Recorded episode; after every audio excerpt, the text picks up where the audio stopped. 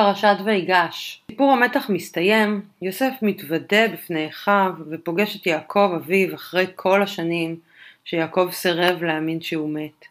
ובכל זאת, לא ראינו את האחים מבקשים סליחה ולוקחים אחריות, לא קיבלנו closure כמו שרצינו ודמיינו שהסיפור הקשה הזה יסתיים, ומה אנחנו לומדים מזה? על תהליכים של ריפוי, איך זה קשור להרפייה, ואיך אנחנו יכולים לקחת את זה לחיים שלנו. בואו נתחיל.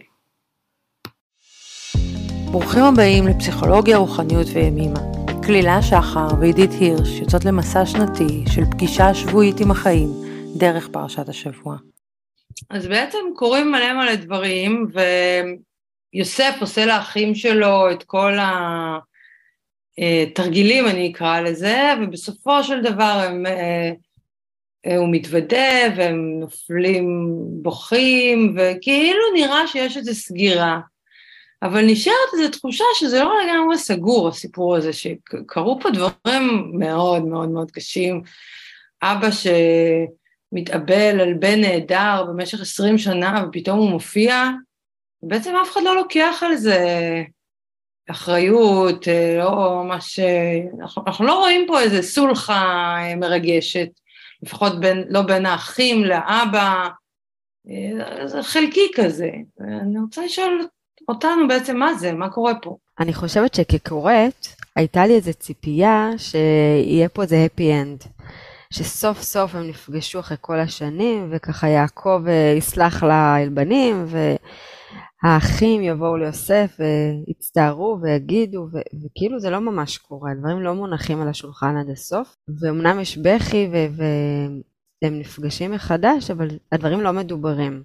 ואני קצת חושבת שזה מתחבר לפנטזיה שיש לנו הרבה פעמים בחיים, לכל מיני מורכבויות שיש לנו בקשרים משפחתיים, אה, חבריים, שאנחנו רוצים כזה שהדברים אה, יתיישרו, ואנחנו רוצים שנסלח אחד לשני והכל יהיה מאחורינו, וזה לא תמיד ככה. ואולי זה מעלה בי שאלה על המקום הזה של פיוס אה, והמקום הזה של סליחה. האם יש ציון לסליחה? זאת אומרת, האם יש האם סליחה היא רק במאה אחוז, או שיש סליחה שהיא חלקית, שהיא בדרך, שהיא מה שאני, מה שכן מתאפשר לי? כן, גם לי הייתה את הציפייה הזאת לסליחה, לאיזו השלמה כזאת, שהאחים אה, יתוודו על מה שהם עשו, ואת יודעת, זה חתיכת דבר שהם עשו, ו... והאם יעקב יוכל לסלוח להם, ואם כן, אז איך זה יקרה, כאילו הייתה באמת ציפייה לאיזשהו תהליך כזה של...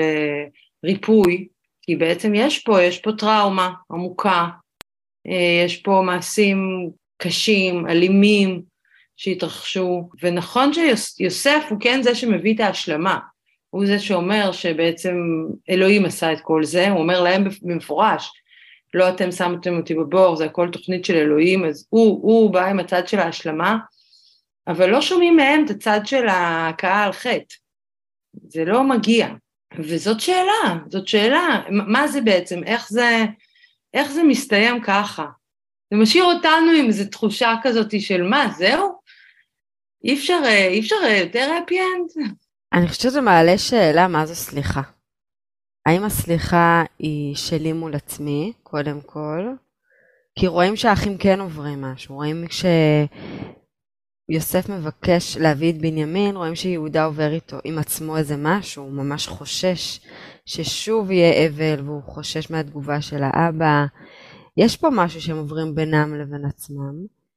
ואולי הסליחה היא קודם כל מה שאני עובר ביני לבין עצמי, כלומר שאני מסכים, מסכימה לסלוח לשגיאות שלי, מסכימה לסלוח לבחירות שלי, מסכימה לסלוח אולי אה, לחלקי אגו שלי, אני הרגשתי שאולי הפרשה הזאת, החוסר happy end הזה, אולי מלמד אותנו משהו על, על איך באמת דברים בסוף אה, נרפאים ונסגרים ונסלחים, שהם לא תמיד הולכים כמו שאנחנו רוצים.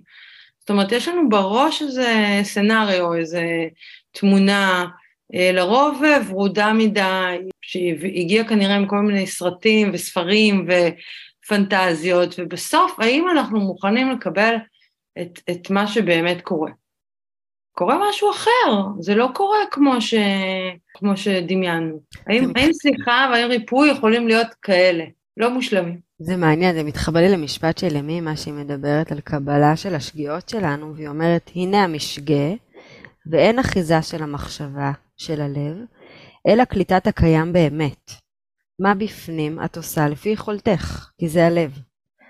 אני חושבת שזה בדיוק המקום הזה שאני הרבה פעמים מול ריפוי או מול רצון לתקן משהו במערכות יחסים, יש איזה פנטזיה. אבל אם אני מניחה רגע לפנטזיה ואני עושה את מה שכן מתאפשר לי, את המידה שמתאפשרת לי להתקרב, את ההסכמה שלי למה כן קורה בקשר, אז יכול לקרות אולי משהו אפילו הרבה יותר גדול אם הייתי ממשיכה להחזיק בפנטזיה.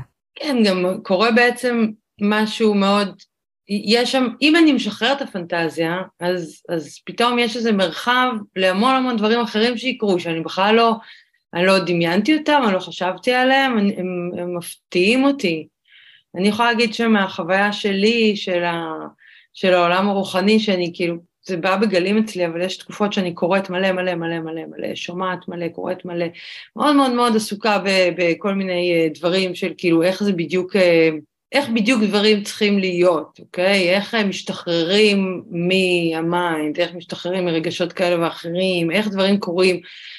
וכל פעם מחדש החוויה עצמה של איך שזה קורה, כאילו יש לימוד ויש חוויה. והחוויה היא לא, לא אחד לאחד ללימוד, היא תמיד יש בה משהו אחר. זה כל היופי דרך אגב, בגלל זה אנחנו רוצים את החוויה.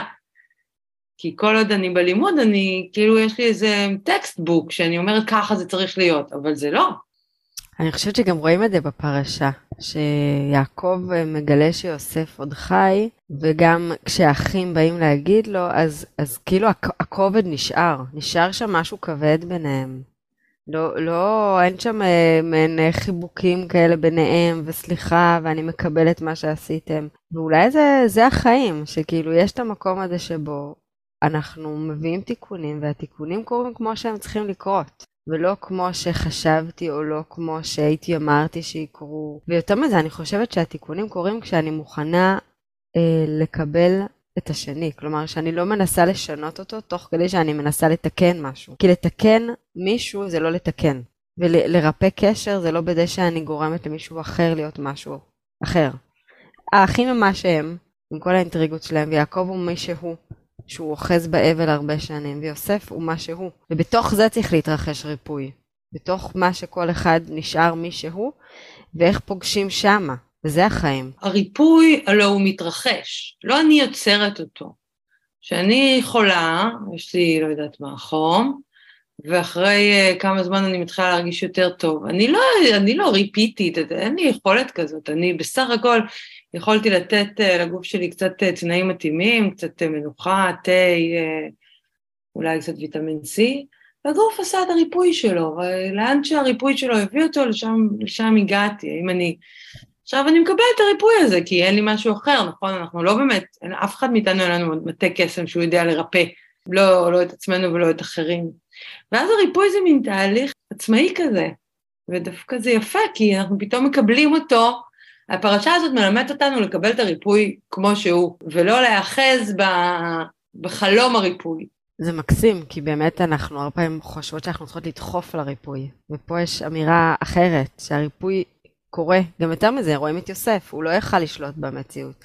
מה שגלגלה לו המציאות כמו שהתגלגלה, והוא יכל להסכים לה ו- ולהיפתח למה שקורה, וגם הריפוי חלק מהמציאות. ואז השאלה כמה אני מוכנה להיפתח לריפוי, או כמה אני אוחזת, נאבקת, מתיימרת, מצפה, ואז אני כל הזמן עוסקת במה לא, בריפוי שעוד לא קרה.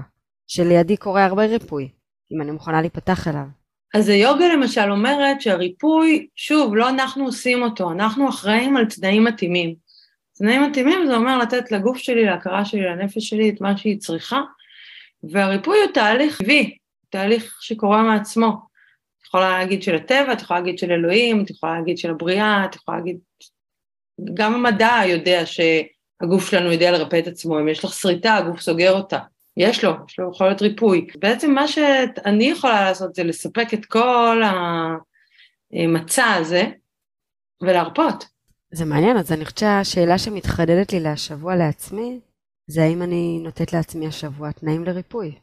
ברכות, כן? לא בהתיימרות, לא בלעשות רשימת מכולת וללכת להשיג את כל התנאים. אבל האם אני מאפשרת לי את התנאים לריפוי? שאלה טובה. אני הולכת עם ההרפאיה הזאת. עם ה... כאילו, אוקיי, נתת תנאים, עכשיו גם השלב המשמעותי הוא, הוא לוותר. זהו, זה כבר לא אצלך, תשחררי. אה, תראי עכשיו מה, מה מופיע. ושם זה גם מאתגר, כי אנחנו, את יודעת, בואי, לתת את התנאים זה גם, זה מלאכה. לאכול, לישון, לעשות ספורט, אה, לדאוג, לה, לעשות מדיטציה, לעשות יוגה, לדאוג לבריאות המנטלית שלי, להיות כל הזמן כאילו לנסות לעשות יותר טוב, ו, ובסוף לשחרר. בסוף לא בהכרח יצא מזה מה שהזמנתי. מעניין, אז זה בעצם להרפות לריפוי, שזה מלאכה מעניינת. ותראי שזה אותה, אותו שורש. אז אני רוצה להקריא לנו שיר לקראת הסוף של יהודה עמיחי, שנקרא אני עליו השלום. אני עליו השלום, אני החי אומר עליי השלום. אני רוצה שלום כבר עכשיו בעודני חי. אני לא רוצה לחכות מאותו החסיד שביקש רגל אחת מכיסא הזהב בגן עדן. אני רוצה כיסא ארבע רגליים כאן. כיסא עץ פשוט. אני רוצה שלום עליי עכשיו. חיי עברו עליי במלחמות מכל המינים.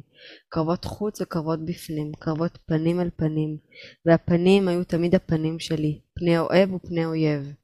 מלחמות בנשק ישן, מקל, אבן, גרזן פגום, מילים, סכין כהה וקורעת, אהבה ושנאה, ומלחמות בנשק חדיש, מקלע, טיל, מילים, מוקש מתפוצץ, אהבה ושנאה. אני לא רוצה לקיים את נבואת הוריי שהחיים הם מלחמה. אני רוצה שלום בכל גופי ובכל נפשי. עליי השלום. עליי השלום. אז שיהיה לנו שבוע של אה, הרפייה, של ריפוי, של הסכמה, וניפגש שבוע הבא. אמן. תודה שהייתם איתנו. מוזמנים לשתף ולכתוב לנו איך הפרשה פגשה את השבוע שלכם. נתראה שבוע הבא.